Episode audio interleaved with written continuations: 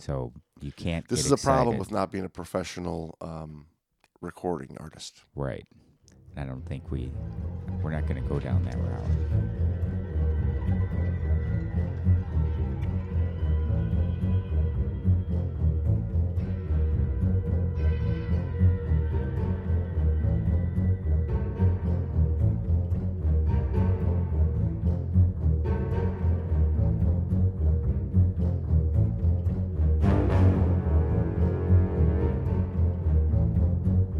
The Great Dive Podcast is hosted by your buddies, James and Brando. Now you guys are dogging me, huh?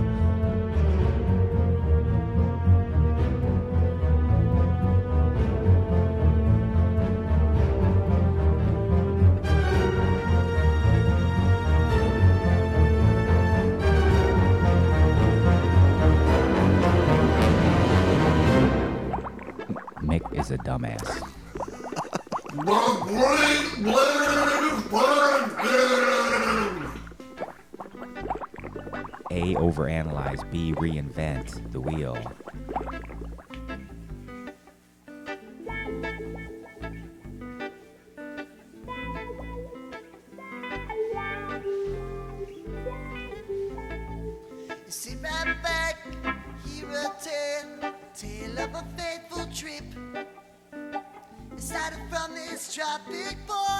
Aboard this tiny ship.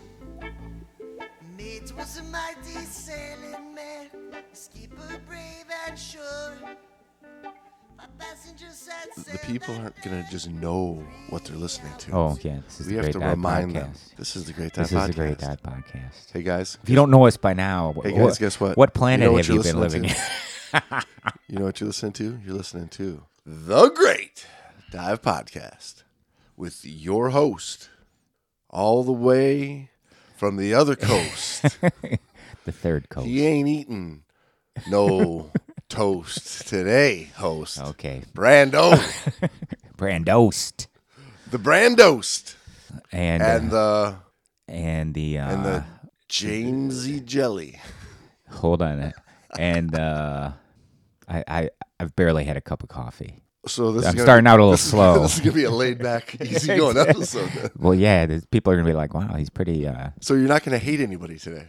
It's not that I hate anybody. It's uh Well, I tell you, we we got at the cost of We've had good diving. feedback on the on the last couple shows. Hmm. Um, I got a you know ran into some people over the weekend. Shout out to the crew down Shiver there. me timbers. Shout out to the crew down there Davy Bones. I love that from name. Ohio. I love that name, Yeah, Davy yeah, Bones yeah. Dive Shop. I wish I would have thought. So ran into a bunch of fans down there. They they, they picked up some T-shirts and So all you care about is you got money from them. T-shirt money add to my TGDP mansion Stockpile. estate. to increase our stock prices. But hey, we got uh, we got some new listeners, man. The we got a, a big increase in listeners out of Little Rock, Arkansas. Why this, this the- last month? How? How? The word's getting out, man. Hey, Los Angeles, California. Shout out to the new listeners out of Los I Angeles. that's that's my daughter uh, pushing. yeah, good she's for got her. she's got the uh, the decals the- going and the, the t-shirt going. yeah, you got the TGDP fan club out at school out there. I think well she does. Many of her uh, student friends been like we FaceTime a lot with her. Heck she, yeah. she likes to call when we're doing the uh, FaceTime. She'll pop up and she'll say she's uh she's got her girlfriends or guy friends all listening to the TGDP. Good job, Elena. Keep up the good work out there. Seattle, Washington, West Coast is uh, I would believe we'd Re- have a us halfway out there. decent Yeah, yeah, Seattle man. pop population listening.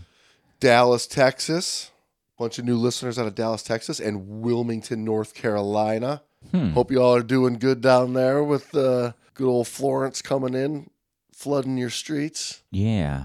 Hope everybody's safe and back to diving soon down there. And uh, another international out of Norwich. the UK, Norwich, Norwich out of the UK, Toronto. Do you call it a sandwick? Norwich, Damn. I'm just asking. I, I. Norwich or Norwich? I, I said Nor like Norwich, Connecticut. Uh, I'm pretty sure it's Norwich. well, it could be. Norwich. I'd just put a K on the end. I think they call it the Norwich. Okay.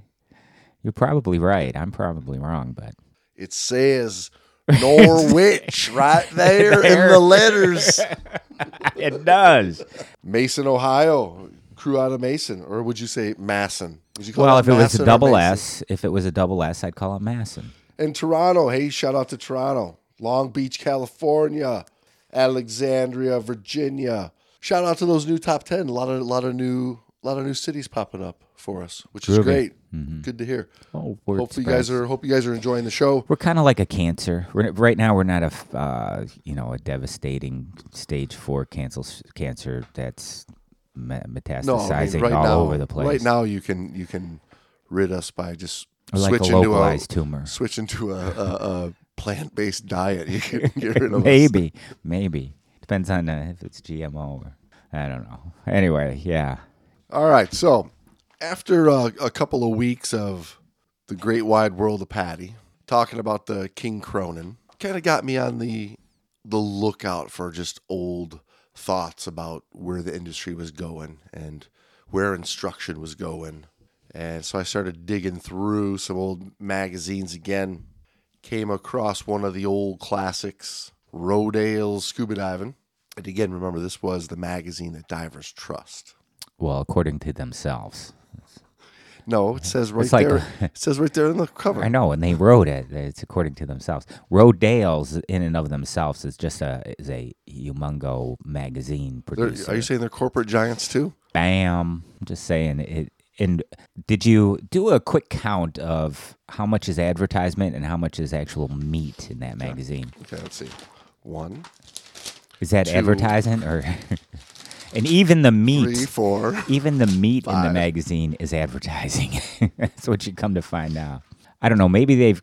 I think they've tried to lose that reputation. Well, keep in mind. So these guys, uh, when they first came these guys out. had a have some cool stuff in there. sure, In in so much as you know, they were they were doing the manufacturers. they were uh, doing the, no, They were being bought off by manufacturers to do lab tests. We'll give you free stuff. let's let's not go there yet. wait, wait. Wait. On, on that note, You mean eight split fins. Yeah. Are they really eight new split fins? Are they really better? What do you think the answer is at Mm. Of the course they are. One and one brand who paid us. Wait, wait, we, page- we have, page page two wait page two of the article wait no page two of the magazine is a full page full color advertisement for split fins. split fins Yeah. and which which split fin do you think wins The- wins the- the, the tester's who- choice Yeah, the one who has the ad? most do you think it's this advertising. ad at the front We'll see if there's anybody else with advertisement there. no we're not doing the split fin rating article today but you know they, these guys were doing the lessons for life articles which which there's a pretty good one in here in this in this actual issue maybe we'll get to one day but there's also a, a, Don't drown. I mean, are there really? I mean, some of them are okay. Some of them are okay. They're interesting lessons for life Are they for life or are they for scuba diving? for scuba diving life. We had this conversation last week. Scuba is life. life is I would agree, but if you entitle it lessons for life, I guess it's a lesson you will keep your whole life. It's not really for life because, you know, it's like defog your mask. It- I mean, you could interpolate that in, in you know, ex- ex- Is interpolate a word? Yes, interpolate is, and I would actually use the word extrapolate that into real life, not diving life, but you could extrapolate that lesson. You could turn it in and relate it into a Yeah. normal everyday life thing because everybody, the majority of people on the planet aren't like scuba diving every day. Right. They're So- driving a car. Right. Why you got to defog your windshield. I don't I don't know about that. Can we get to this episode? okay.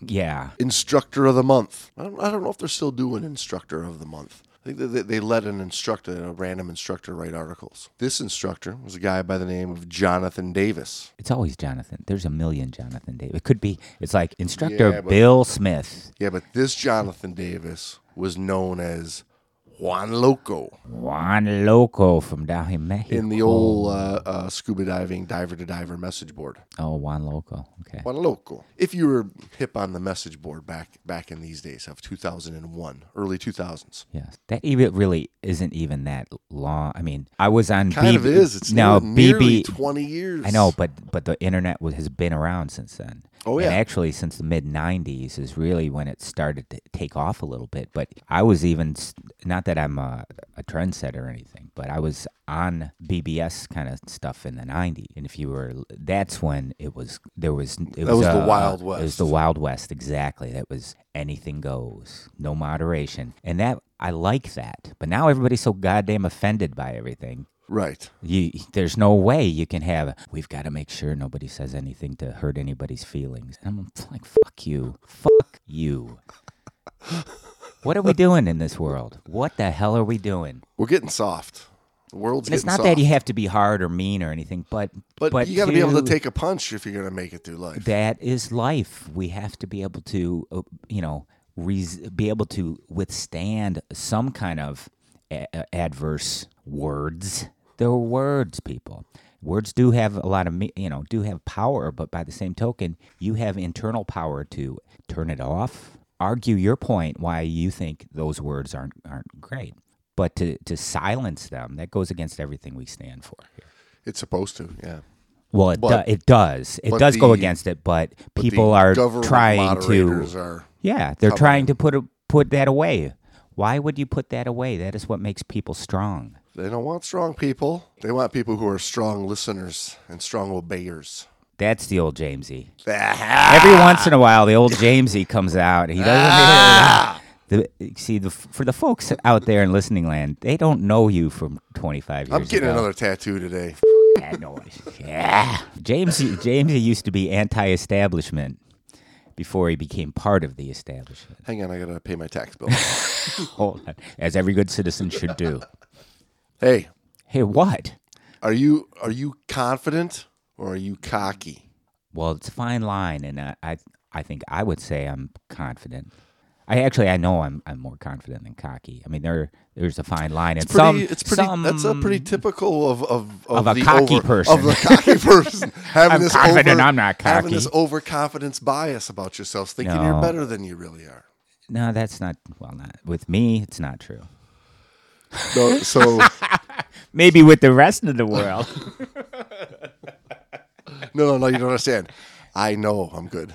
I get. Well, I get where he's coming from, and this is a good point. So the the article is um, a good instructor knows the difference and does something about it, and talks a little bit about the overconfidence issue with students, particularly new students, developing some continued education, finding that balance between the new and the old. Gives a couple little anecdotes in here. It's a it's a pretty decent little article. I think you're going to dig this one. See, I'm throwing this one at you cold. You don't even know what's coming at you. Don't eat. Isn't that how we always do it? Are you confident about this issue? Jamesy, you like to give. Are you, like to- confident about I'm very going through this, or are you just being cocky that No, it's, it's going to go confident. pretty good? I uh, I think our listeners should uh, understand that although Jamesy is he does the selecting of the this is his baby for the most part. I'm just the foil. I'm the uh, com- comedy relief, I guess you'd call it. I'm the uh, guy who's going to lose his his nuts No, no, no, no. You're the you're, you're the voice of reason too, though. occasionally, occasionally. We got a but good, uh, we got a good balance. yeah, yeah, I think you're right, but, I just I, I steer the ship. I steer the ship a little bit. I I come into everything cold. I, I don't think there's been one episode No, where no, I've, no, no. We've I've we've, really we've prepped ahead of time a few times. Remember the Playboy episode? Remember the Hugh Hefner episode? yeah. We were looking at Playboys for two weeks beforehand, getting ready for that one. Oh yeah, and I, I take it all back. You're right. Ooh, Playboy episode. Let me tell you a little tale of tragedy. Ooh, A tragedy of confidence and overconfidence. was it about This is a good one. You'll like this. a three-hour tour? Sit right back. I'm gonna tell you a tale. You hear a tale, tale of a faithful Trip. trip. Yeah. No, I- I, bet ninety percent of our listeners are uh, like, "What the fuck are they talking yeah. about?" Yeah. Damn it, it's hell getting old. we went over to um, Patty's folks last week. Yeah. Walk in, mom's wa- sitting on the couch watching Gilligan's Island. Gilligan's Island. It's was poli- great. I think it's very The- politically the, uh, incorrect. oh, it is, it uh, is. So you can't, The, and just uh, like Bugs Bunny, you can't Dude, watch. the skipper got hit in the head with a coconut, Yeah. and his personality changed. Mick wanted to make one of the most advanced dives in the world. The Andrea Doria. This Italian luxury liner in the North Atlantic is a monster dive that requires an incredibly high level of skill and experience. Years of training, hundreds of dives, and a dedication to the principles of technical diving are all needed to survive. Yet Mick, who held an advanced diver rating, had less than 100 dives and only five dives to a depth greater than 130 feet. Mick is a dumbass. No, no, no, no, no. Don't hold back. I want you to tell me how you really feel. Oh, I mean, this is uh the guy. This is what we're talking about. This is This, over. this is a This classic. is cocky. This is classic. But there, the thing is, especially back in the day, I'm hoping it's different now. But back in the day, everybody looked the same. Everybody was kneeling on the bottom and, and plowing through the water at you know 75 degrees to the to the plane of bottom or whatever. Anyway, long story short is everybody looked like shit. They had shit propulsion techniques. If they could hover in the Buddha position, they thought they they had it down. Right, and you could go buy a computer. I'll just throw some bottles That'll on, take you and down to can go do it. 230 Yeah. feet. Yeah. Mick was also overweight and suffered from diabetes. Well, he's as most divers. So far, he fits the profile. That he made the first dive on the Doria without problems was amazing good luck. That he had a heart attack just after submerging for the second dive was tragic.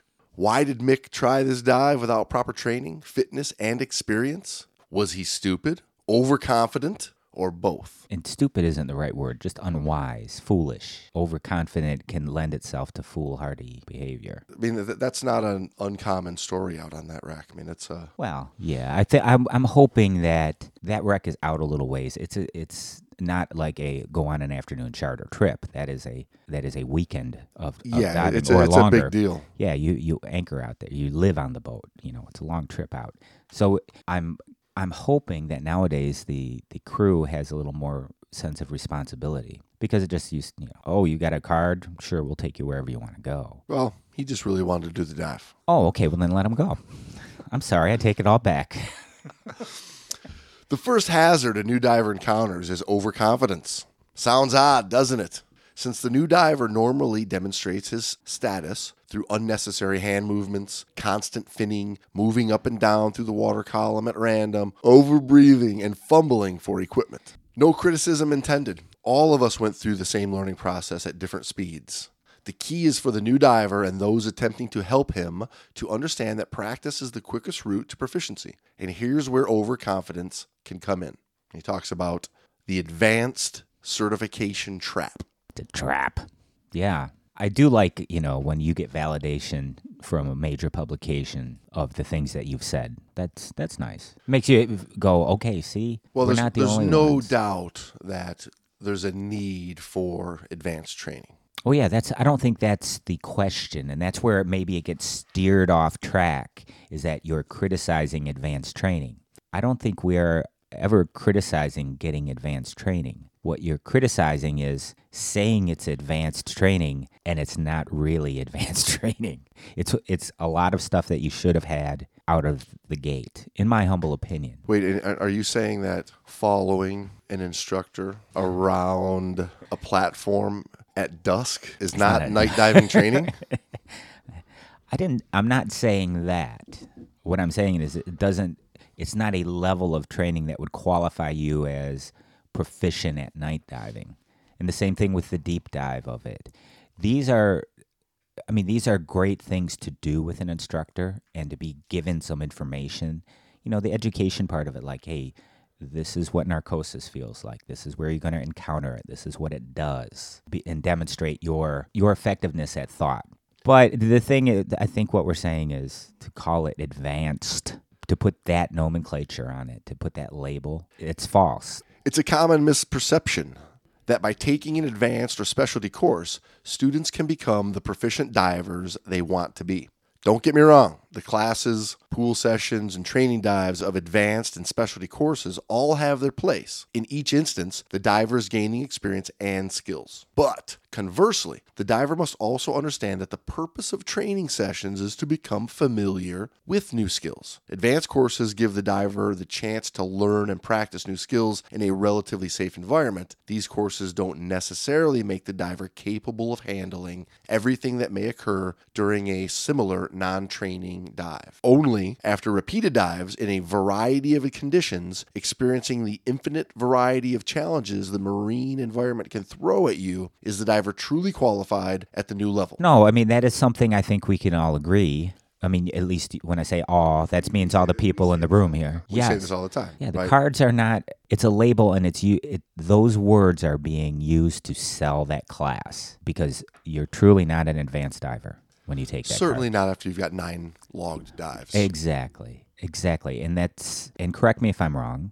but I'm not. Uh, You're a little. uh, The are you being- advanced you being card. cocky about this answer? I am over- cocky because I have been doing this for you know several decades. The advanced card is pushed immediately after the open water. It's not very rarely does does the instructor go go out and I want you to dive like 30 or 40 times and then come back for the advanced class. Dive shop would would come in there and you're fired. We want these people to come right in. We don't want to lose them. We we want that class immediately. And you know, I get that. I don't think It's there's any- marketing. I don't. Yep, I Yeah. get it. You, you mm-hmm. need that in order to run a successful business. But then my problem is, you hand them a card that says "Go to 100 feet." You You've can got, you've go- got, yes. You've got 9 You've dives. shown us that you can do this. Right, And and, and that's That's a, not it's, true. It's a bold faced lie. Yeah, that's not necessarily true. So the card gives a diver a sense of security that's not in reality. It gives them this sense of abilities. In other words, it's a false sense of security. Like I, I'm really qualified to go to 100 foot basically anywhere. And I know people are, no, that's not what it does. Um, Oh, we know it that. does. But in the And diver's mind, if they're conservative, they're only going to 100. right.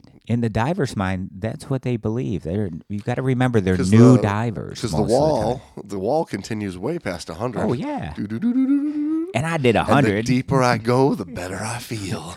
And when I did that little narcosis test, I performed better when I went deeper. So And that's where Jonathan goes. Juan, Juan That's where Loco. Juan Loco goes. oh, Juan Loco. This same false sense of security is often seen in beginning car drivers. The new driver passes the test, is given the license to drive, and immediately thinks he is ready for the rigors of the road. Quickly, often tragically, new drivers learn the road is a dangerous place. Until the new driver has gained experience and learned to drive within his level of competence, disaster is just around the next corner. Or can be just around the next corner. I mean, uh, you know, we start to get into that area where every time you you you screw up or you you live, every time you live doing a, a crazy ass dive, that becomes your new threshold. Because hey, I made it. I must have done everything right. Right, and that's where- you just happen to be lucky. And that's what we were talking about with Mick in that first little anecdote that he puts in there of amazingly he lived on the first dive on the Doria. It wasn't because he knew what he was doing and, and, and put together a good dive. He got lucky. I'm going to guess he just bounced down, touched it, and came up uh, because so many experienced divers. I mean, the Doria has a, a list of fatalities of experienced divers, even people who had uh, well known, you know, Well known technical wreck cold water records. divers. Yeah. exactly. They they were known within the diving community of being uh, highly skilled and, and knowledgeable divers, and they've died on the Doria. He gives us another anecdote of uh, this one's called At a Girl. Oh, that's sexist. Charlotte was a 32 year old woman who had always wanted to dive. Only one problem she was scared to death of water. Okay.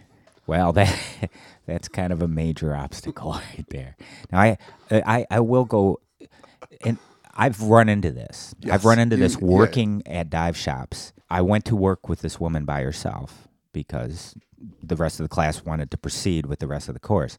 So I start talking to her, and come to find out, she had near drowning uh, and is deathly afraid of being in the water. She was terrified of the water right off the bat. She was in the class because her fiance and her were going to be going to Acapulco or wherever, Cozumel area. Uh, They were going somewhere tropical, and he, they wanted to dive. He loved diving, and he wanted her to dive. So she Right. f- had this pressure.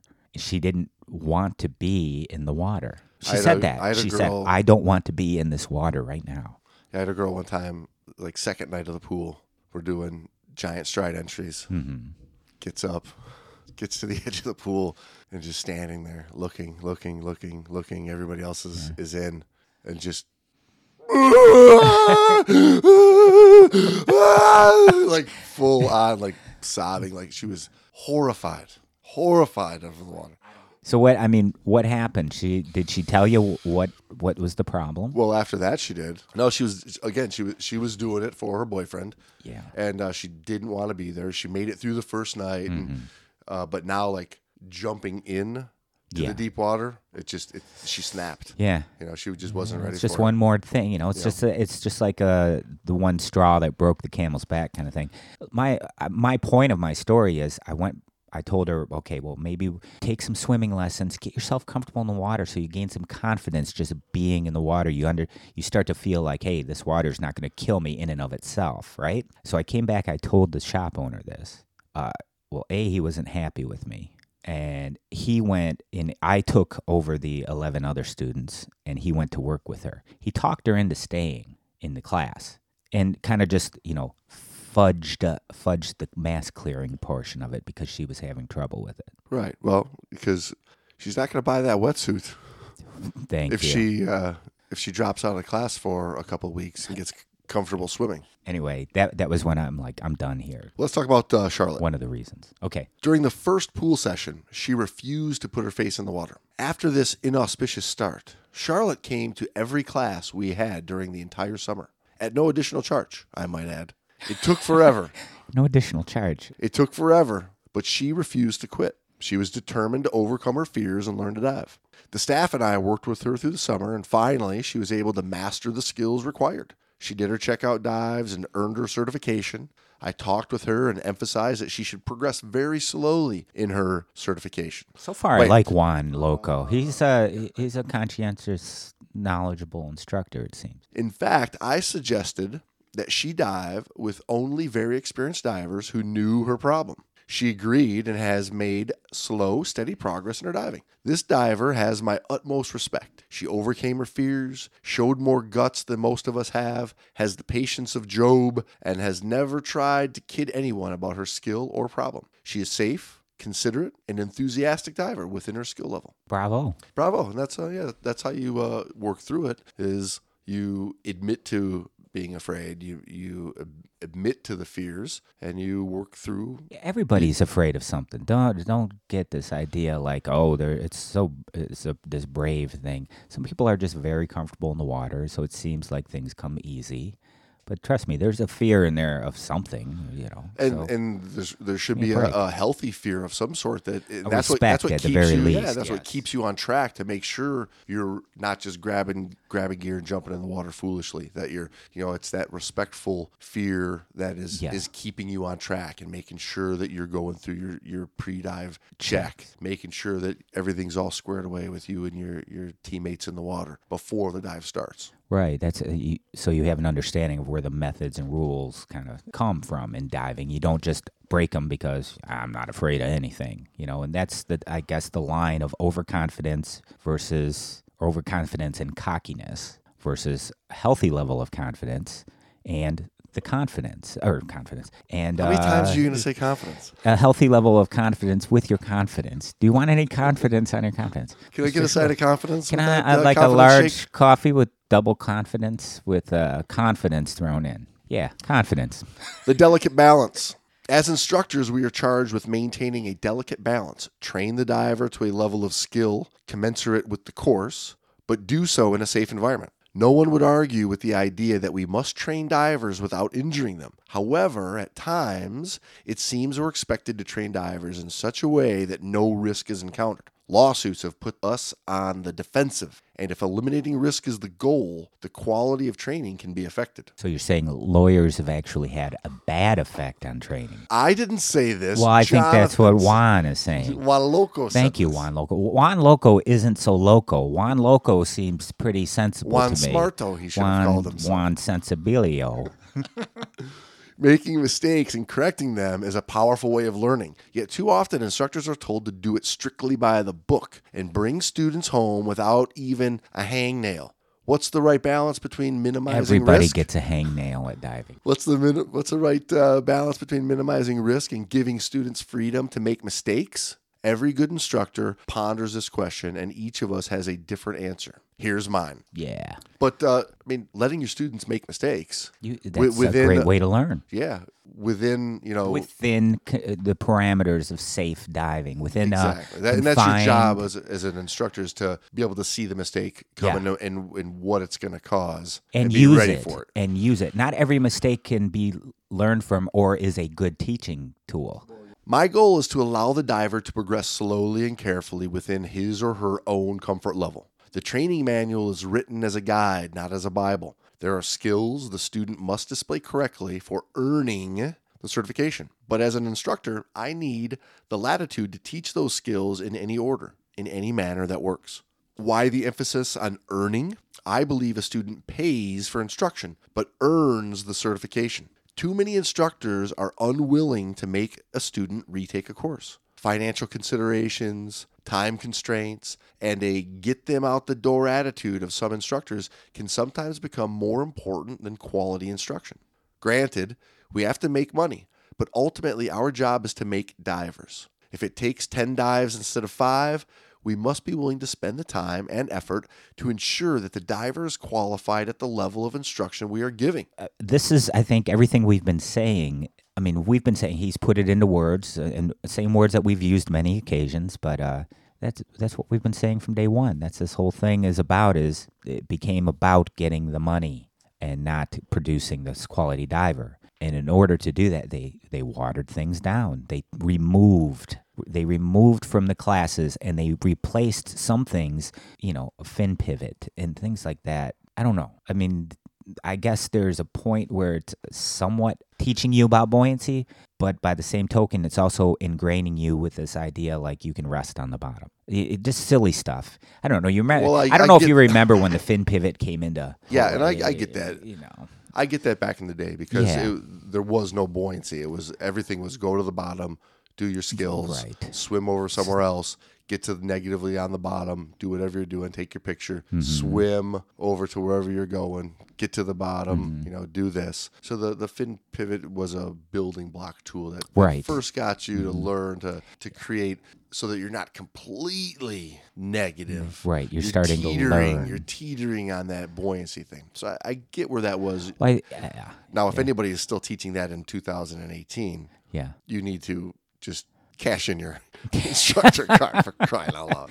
I don't know. I think there's a lot of people that would that still do it, but But I think where, where he's going with this isn't so much the way the agency puts it in particular, but I mean, just a, a lot of instructors and store owners and, and shops that will sacrifice the, the comfort and the confidence and the, To get the money. ability of the student just so that they get the card in their hand and hopefully they'll stick They'll with it long gear, enough yeah. Mhm. to uh, buy some gear and and build up the experience that and the comfort that they don't quite have yet. It's very short sighted.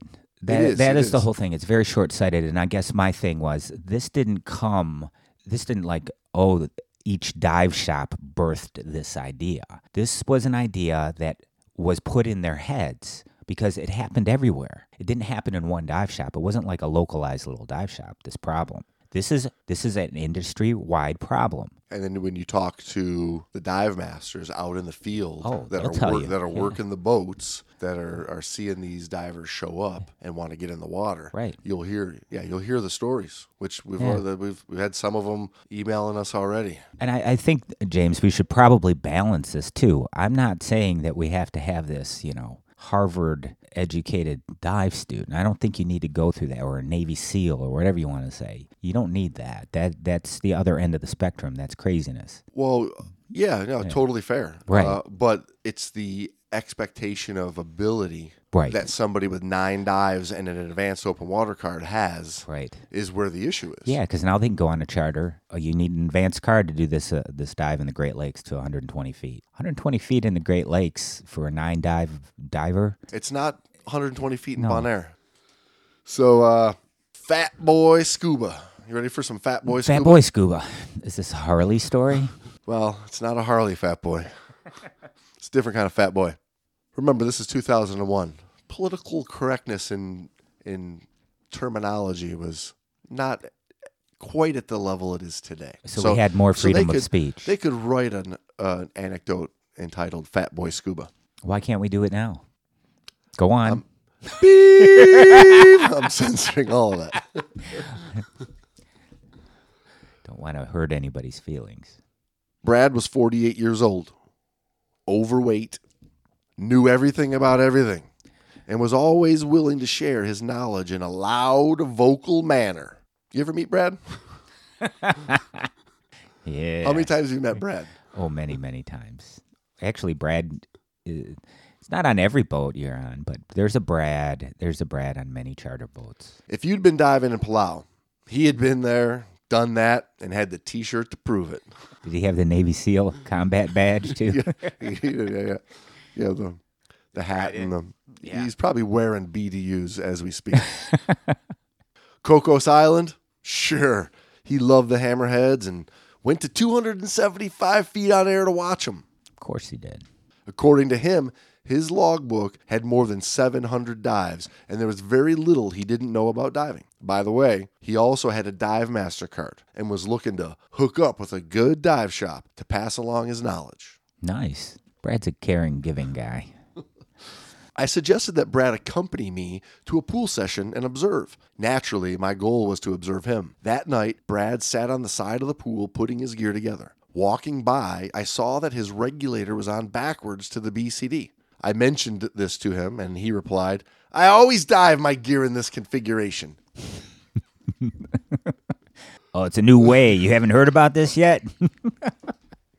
Come on, get with the program. Everybody's doing this. It's so simple. It reminds me of Fletch. Do you ever remember that? I saw it on YouTube. It's on YouTube, yeah. With raised eyebrows, I walked away to help my students. Shortly, Brad yelled, Hey, got any extra weights? I'm going to need some ball bearings. Yes, look in the box, I said. A few minutes later, I caught sight of him striding off the deep end of the pool, his weight belt looking unusually loaded. Telling the students to remain out of the water, I donned gear and headed for the deep end. Brad sat there, BC fully inflated, glued to the bottom. His eyes were the size of saucers, and a constant stream of bubbles issued from his regulator as he hyperventilated. Approaching him cautiously, I indicated that he should let the air out of his BC, drop his weight belt, and surface. Instead, he lunged at me and I backed off quickly. Swimming behind him, I gripped his tank with my knees, inflated my BCD to raise both of us, and slowly took him up. When he hit the surface, I released his weight belt and pulled him to the pool's edge. His exact words were, Why'd you do that? Why in the hell did you do that? I had everything under control. Needless to say, Brad never dived with me again. As a side note, the weight belt had 48 pounds of lead on it. His BCD was rated at 28 pounds of lift. Analysis extreme overconfidence. Extreme. I don't even know if As it's overconfidence. Is it's a, uh, had 700 dives. I was going to say it's this isn't even overconfidence. A, I think he's a liar. Right. Okay. That- I, I see that. So yeah, there's Clear as day. overconfidence, but this guy is, you know, this is a mental illness. If you ask me, I mean, this isn't like a, a normal behavior. This is somebody who's lacking in a lot of areas in his life. In order to make up for them, he puts on this persona, of which is, you know, it's like the, how many times have you met Navy SEALs working in the dive shop as an instructor? I've met so many Navy SEALs. I've, I, I think I've met every Navy every SEAL single ever. one of them does. so. and, that, and that was just this summer. Yeah. The the bad part about that is if you ever do meet a Navy SEAL, you're like, yeah, sure. Well, no, if you really meet a Navy SEAL, they'll never even They tell won't you. tell They'll you. never even tell you. you. that they were Eh, a Navy SEAL. If that's the first thing that comes out of their mi- mouth within the 10 minutes of meeting them, sure you were. Anyway, yeah. So I'd, I'd say that's a, that's the very very minimal analysis. There's there's uh, deep psychiatric problems with uh, old Brad. Well, his his his extreme overconfidence, right, is is where you get you know somebody like this who's got nine dives. They're an advanced diver. Twelve dives, But he didn't 14 have nine dives, dives. Twelve dives, fourteen dives, and he's a deep diver. Yes. So you can see how even 700 dives with old Brad, he still didn't have the the skills needed to dive in a 12 foot pool. Right, because you know Because he's a liar. He's, he's a a liar. psychotic mess. and he's but he's got the cards to the cards and the T-shirt to prove it. Did he have the cards though? Did did I don't I don't know if Juan Loco actually saw the cards. He's a he dive just, master. He just said he He's was a dive it. He's master. looking for a good shot Okay. to pass his knowledge on to. Okay. So Juan Loco, Juan. Juan Loco Juan. finishes up this little article talking about the old-fashioned way. I think you, your Spanish needs some more. Juan. He finishes up uh, talking about the way. I don't know know, what the hell know that was. was. Stick to your French. he was he talk about the old-fashioned way. Stick to your. Oh my god. Por favor, old-fashioned way. Por favor. Oh, Juan Loco is gonna come and go. Hey, yo, that's not how we talk. How we hable. Eh? We are a society that craves and demands instant gratification. Too often, we are unwilling to spend the time and pay the price to earn our stripes. We want it now, we want it easy, and we want it cheap. That's what she said. But in diving, there are no free lunches. I think that was my. That's how I, I wrote my personal personal ad and that Scuba Times, that last Scuba Times. I want it now. I want it fast, and I want it cheap. Reef diver, Preferably brunette. reef diver, want it seeking, now. Want seeking deep diver. I want it now. I want it fast. I want it cheap.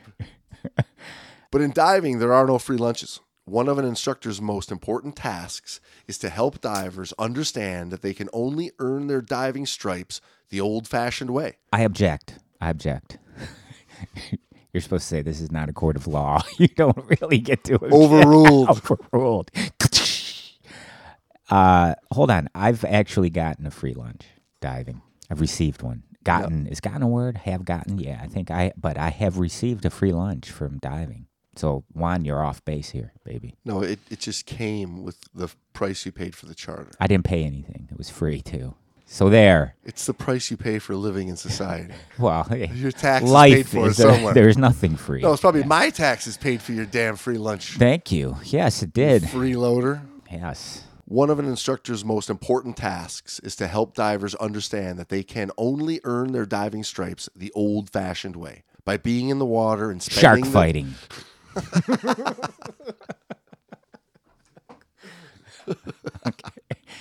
by being in the water and spending the time necessary to acquire the skills required to complete the mission. There are no shortcuts. Slow down, enjoy the scenery, live long and dive. So how I would have said that to my students is there's no torque. It's a earn your stripes kind of deal. Nobody's gonna give you anything. You gotta fucking earn it. Well, That's so how I I- that's how I would've put it. Can you try to word it as if uh, we? Uh, could you re-say Your mama's not here to take care of you. Listen, maggots. You see there's a benefit to some military training? So you, so you finished your coffee, I take it. Yeah. Well, so so here's you know the essentials guys this weekend, right? Yeah. Can can I just can we just get our cards and move on? Yeah, sure. Let's go do this little dive first. Right. So I mean, I mean, so here we we get in the water, you know, to to recap this essential stuff Mm-hmm. and complete self implosion. Yeah. Well, can I ask you something here, James? And and each one of them individually, yeah. skills are looking good all weekend. now the three of you get together, organize a dive, and go execute it. This is 15 minutes tops. we'll be back talking about how great you did, and then we can finally move on. Uh, an hour later, It's not rocket surgery, people. Yeah. um, multiple Yeah. multiple surfacing and restarting the dives. Now, is that confidence or cocky? that's borderline cocky. Well, this is my thing. These guys, and and this was you know when I taught fundamentals was the same thing. I'd say, okay, I can't give you a pass on that. Here's what you need to work on. Here's where we're at. Almost always it was an awareness thing. Your buoyancy is okay, could be a little bit better. Propulsion techniques are okay, could be a little bit better. I'm not I'm not not passing you because of those. Not passing you because your awareness of your environment is is lacking. All right, guys. Well, hey, Juan Loco, that was a great article. I don't know. I mean, this is from uh, 2001. I don't know if old uh, That was a good Jonathan. Davis is still uh, still instructing or not, uh, but this was a good catch. I really like this one. 2001 is even alive. 2001, July of 2001, in Rodale Scuba Diving. I don't, I don't know if they have a digital version of this magazine so far back, but you can probably look at scubadiving.com and you might Mm-hmm. See be if we able to- can find you it might be able to look that online. up. Instructor of the month, confident or cocky was the name of name of the article. Yeah, but that was a good But- article. That was uh, surprising. That's right up our alley. Yeah. Yes. Stuff that we've been talking about since day one of the show. Yeah. And that was back in 2001. So Juan was really he was one step ahead of the the rest of the group. well stated. nice job, though, Juan. Yes, Juan Loco. Very nice job. I'd like a, a cool name like Juan Loco. What about Juan Brando? No, Juan no, no. Brando. Brando Loco. I'd like Juan Brando. Brando. Loco Brando. Loco Brando. I like that one. I Loco don't Brando. know. I don't know about that. Um, did you listen to the last episode? I think we can sell, we can do You can sell it? You think we I can think sell we that? Sell you as Loco Well, I'm not. I mean, the things I'm saying are not that loco. They're they're dead on. Am I am I uh, passionate about it? Does Wait, that make me wait, loco? wait, do you do you think they're dead on, or does society think they're dead on? Well, are you being cocky about them being dead on, or are you overconfident? I, I'm You being confident I'm confident that they're dead on. I did not say anything that was false in there. I had my opinion that yeah, the greed was the was becoming you know in that little balance between earning money and producing a quality product. That earning money tipped the scales a bit. We're gonna figure out the way that uh, we can get this back on track. Of it's not about a, a plastic card Right. that you get in two hours of following an instructor around. Right. That you really walk out with knowledge and ability, and not just a rating.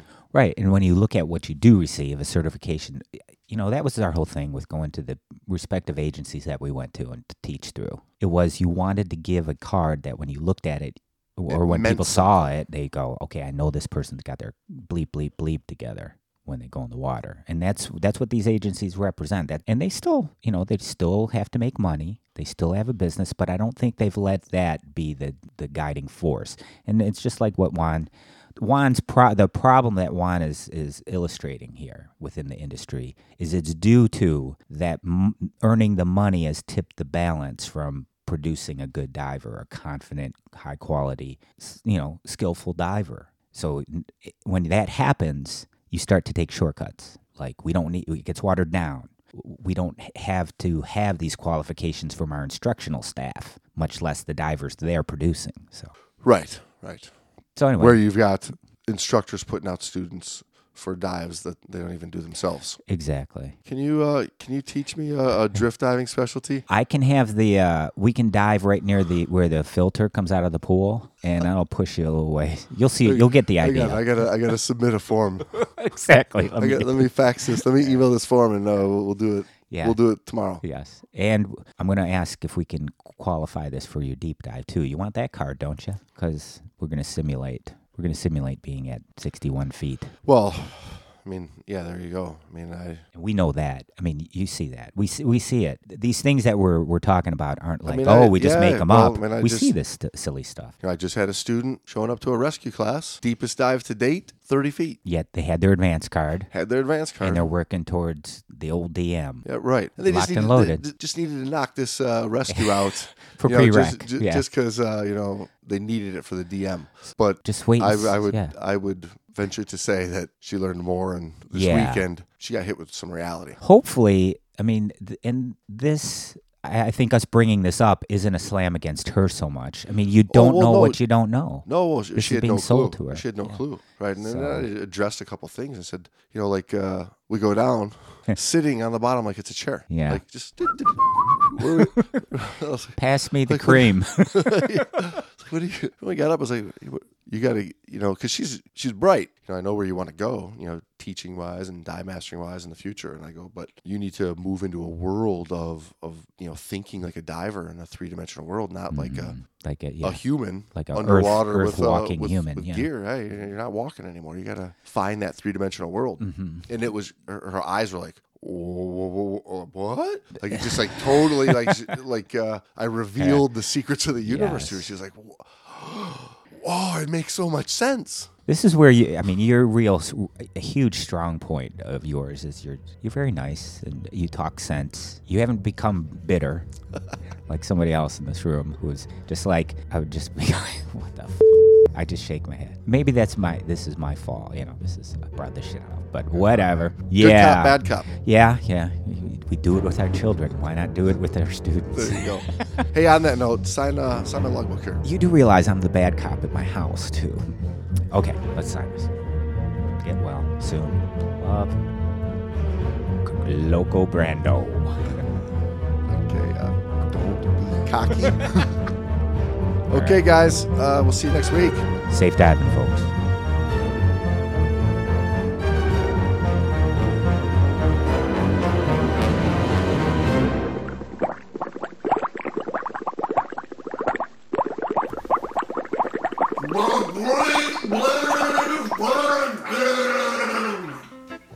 Say out on the East Coast, the world is your oyster. The world is your oyster, yes.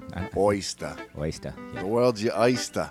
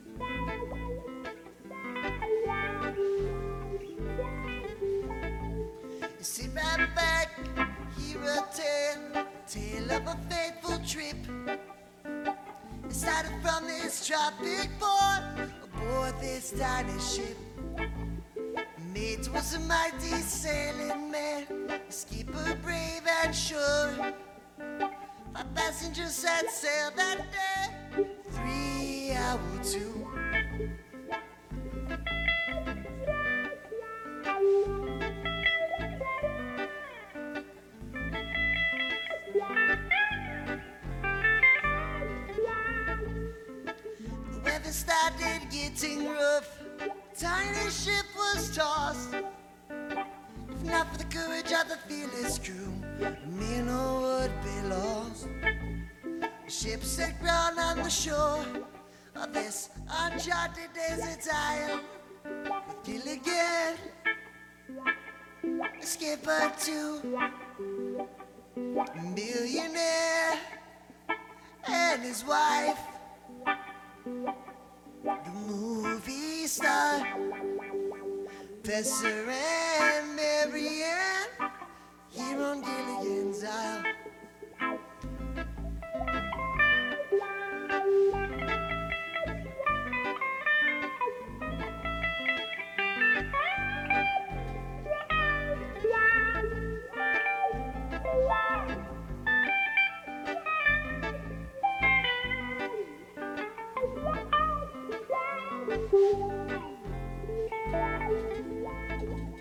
So this is the tale of the castaways. They're here for a long, long time.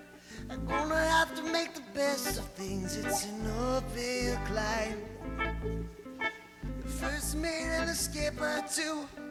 They're gonna do their best to make the others feel comfortable on this tropic island. Is for no lights no motor car.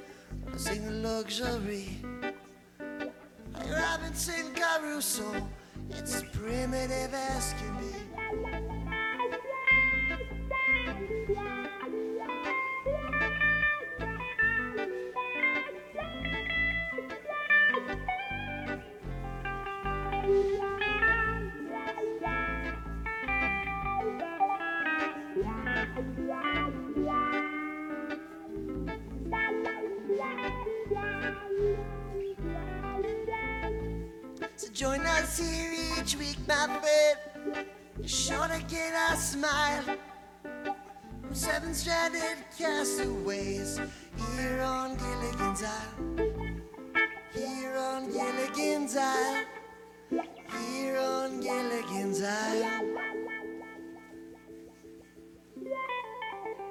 Overbreathing and fumbling for the equipment.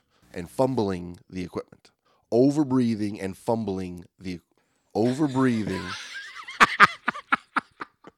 overbreathing and fumbling for equipment. You know, they were talking about, you know, these are radio people, professional radio people. Like, do you ever have a problem pronouncing words? You know, they're, they're like, oh, yeah, I still do. And they were talking about this British woman who has her kid on, she's filming him. He had a problem pronouncing the word happiness. And so she'd say happiness, and he'd say happy penis. And he couldn't, he couldn't say it. He was getting so frustrated. Happy penis. Happy penis. I'm full of happy penis. That's what she said.